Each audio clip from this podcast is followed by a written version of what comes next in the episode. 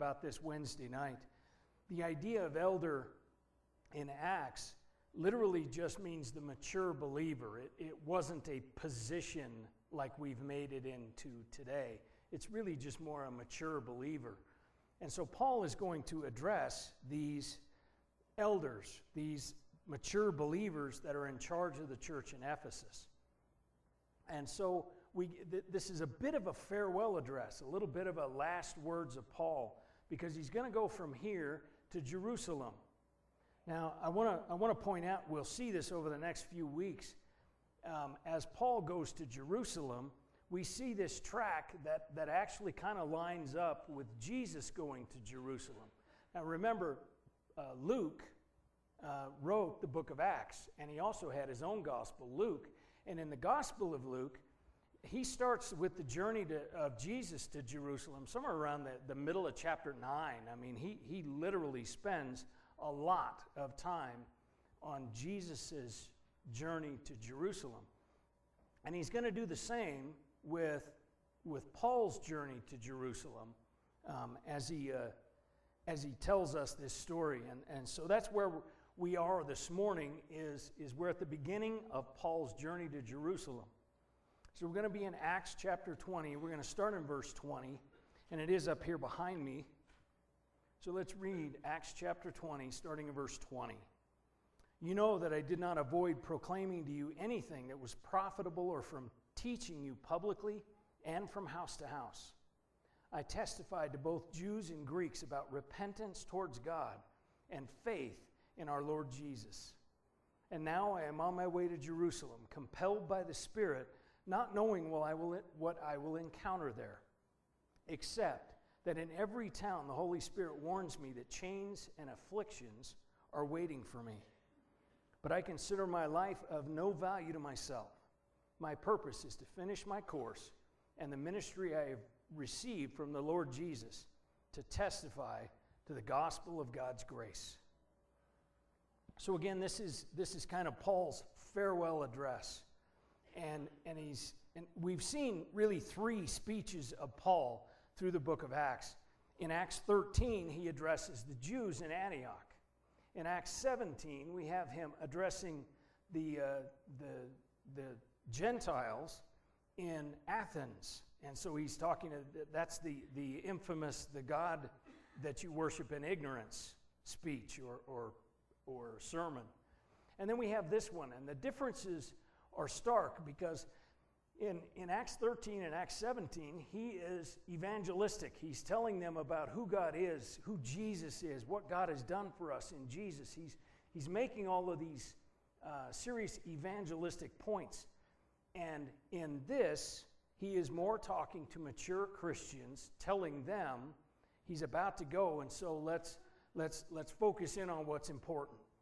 Let, let's understand what's important. So, this this section, and we're going to be studying it over the next few weeks, this section is very much like his letters to the churches, like Ephesians, Colossians, Philippians, uh, uh, especially Timothy, 1st and 2nd Timothy. This, the, the theology presented in these is very close to his letters that he writes to the churches. So it's much different than his other two sermons. And, and in verse 20, he starts out and makes it clear I didn't hold anything back from you. I didn't hold, when I was preaching in the, in the synagogues, in the streets, in the house to house, publicly, uh, privately, I didn't hold anything back from you. Now, again, we talked about this a little bit Wednesday night in our study of Peter. One of the things that just really, um, really impresses me uh, with Paul is that he's the same guy, publicly and privately. He's the same guy, whether he's preaching to a synagogue, preaching in the streets, or preaching in a house church like in Ephesians, or Ephesus rather. He's the same guy. There's no hypocrisy in Paul. He is the same guy all the time. Now, that impresses me because what, what do we see in our world? Hypocrisy. It runs rampant. In fact, it makes the news every day every single day. I think it's because we are wired by God to hate hypocrisy. we, we, we hate that. And so it, it's constant in our world, and it, there's none of it in Paul. Paul is the same guy, preached the same message to synagogues, streets, and house to house. He preached the same message. And he even warns them here. He doesn't say, well, preaching the gospel is going to be easy. No, he says he's faced hardships and is going to face more. He, he, makes, the, he makes his point clear. This isn't easy. Preaching the gospel is not easy. So he makes that point, and, and Calvin called this the gospel worth dying for. And I want to I want to explore that just a little bit. The gospel worth dying for. Because Paul would eventually die for the gospel. He would eventually be, be arrested, tried, convicted, jailed, and die for the gospel, for preaching the gospel. And as we look back at history, martyrs have uh, thousands and thousands of martyrs have given their lives for this gospel. Thousands and thousands have died for this gospel, the gospel worth dying for. And, and so, while we look at the martyrs and we look at Paul and we look at the other disciples that are martyred for their faith, and we, we think, okay, maybe we look at this with a little bit of guilt. I don't know. We, we, we just look at this and think, well, we're never going to face that kind of persecution. And you may be right. We may not.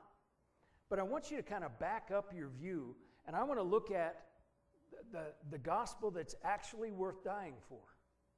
The gospel that Paul died for. The gospel that, that the martyrs through history have died for. The gospel that's worth dying for. Because every gospel's not worth dying for. For instance, the gospel of religion if anybody could preach the gospel of religion, it was Paul. He was a trained Pharisee. He had one of the greatest teachers of the day, Gamaliel. He had, he had a great teacher. He was, he knew everything about the Jewish faith. He knew every ritual, he knew every sacrifice, he knew what robe had to be worn by what priest for what ritual. He knew everything. And he not only knew the law of Moses, he knew all of the rules that the Pharisees added to the law of Moses. The 600 and some rules that they added to the gospel. He knew everything about religion. He was even persecuting the early church for the Jewish faith. He was doing it for the cause of religion. So if anybody anybody could preach a gospel of religion, it would be Paul. But he didn't. He didn't preach a gospel of religion. And there's so many uh, faith systems or belief systems that are still built on the gospel of religion. It is about it is about this structure and these boundaries, and you must do these rituals for these things. That that that gospel of religion still lives today. But the gospel of religion is not worth dying for. The gospel of religion is not what Paul died for. The martyrs throughout history did not die for the gospel of religion because the gospel of religion isn't worth dying for. He also didn't preach a gospel of works. The gospel of works is kind of related to the gospel of religion, except it leans more on what we do. This is syncretism. This is that we talked about the last couple of weeks.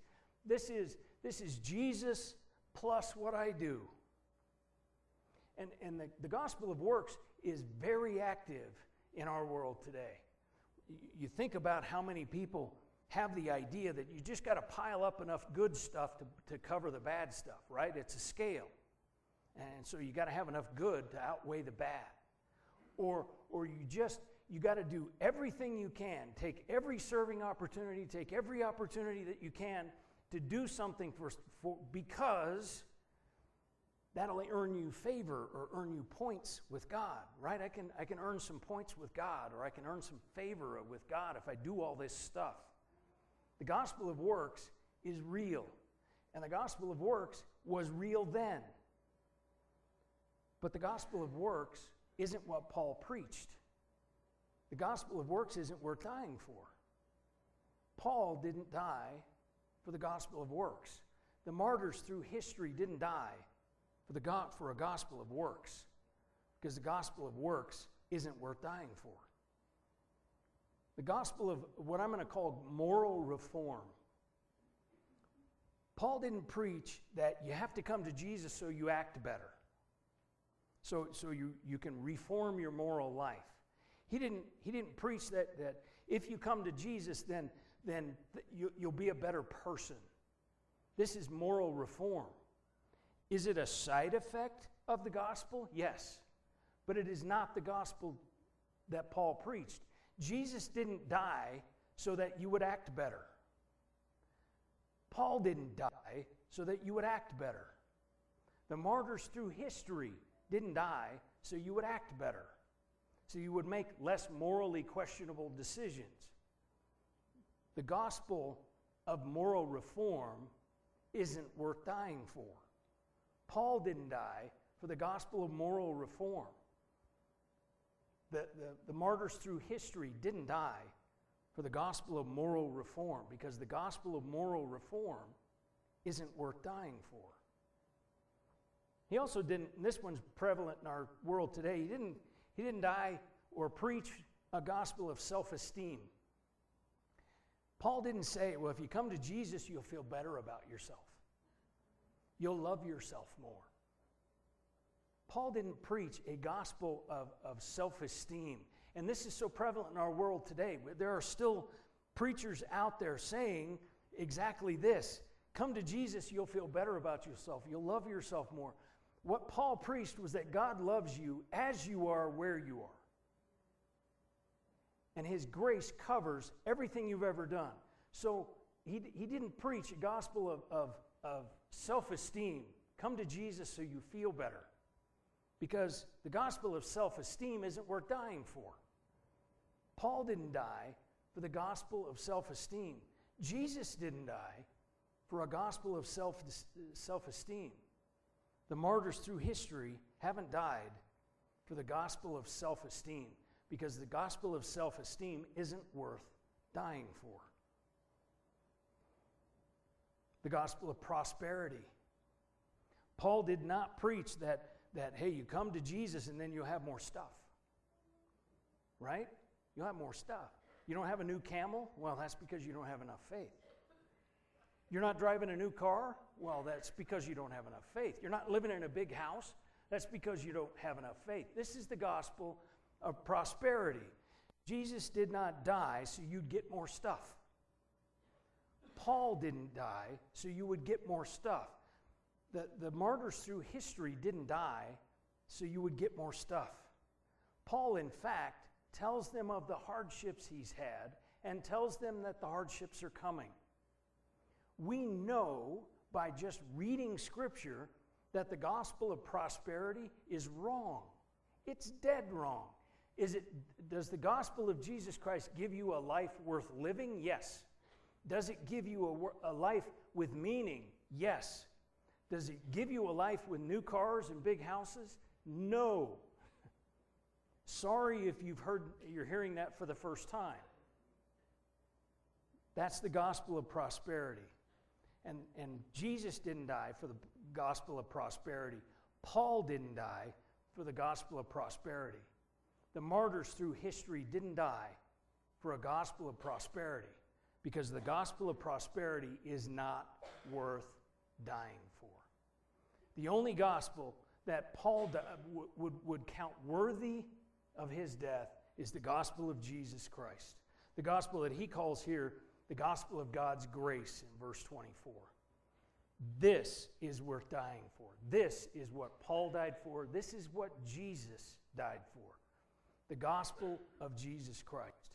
The gospel that says that the grace and truth of God have come to you in the person and work of Jesus Christ. Who is Jesus? He was born of a virgin, lived a sinless life, died a substitutionary death on your behalf for your sin rose on the third day to give you life, and is risen and reigning as Lord today. That's Jesus. That's the simple gospel truth of Jesus. That's the gospel Jesus died for. That's the gospel Paul died for. That's the gospel the martyrs through history died for. Because the true gospel of Jesus Christ is the only one worthy of these deaths. I'll say again, we may never face that kind of persecution. We may never see uh, a, a, time where we must die for the gospel of Jesus Christ. But I, but I want you to, to back up and, and consider how many have died for this gospel. This gospel is the only one worth dying for. This gospel is the only one worthy of the life of Jesus, the life of Paul, and the life of all of the disciples and martyrs that have, that have given their lives. This gospel. God's grace comes to you in Jesus Christ. Have you accepted the gospel, the only gospel worth dying for? I'm going to ask that you bow your heads. Because this is the gospel.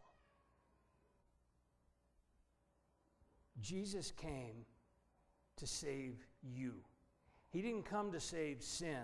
He didn't come to save other people. He didn't come to save the religious or the prosperous. He didn't come to save anybody but you. He came and died on the cross in your place for your sin. Do you believe that? Have you trusted in this gospel? Because you can this morning. It's as simple as a prayer. We simply acknowledge that we have sin. God, I have sin in my life. I've done things wrong. I've said things wrong. I've thought things wrong. I know that the Bible calls that sin.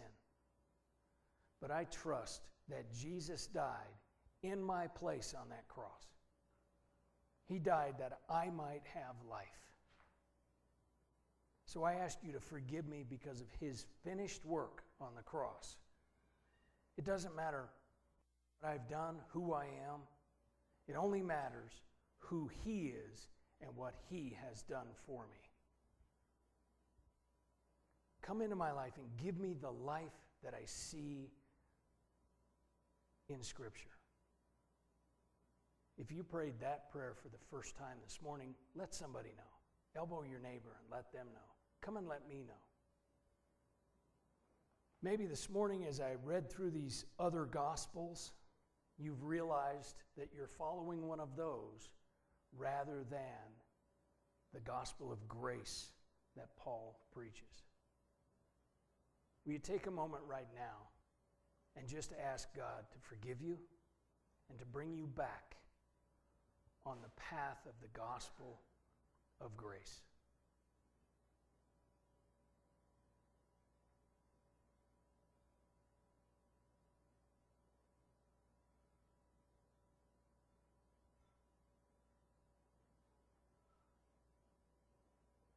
Father, we thank you for this, your word. We thank you, Father, that, that we know the gospel that's worth dying for.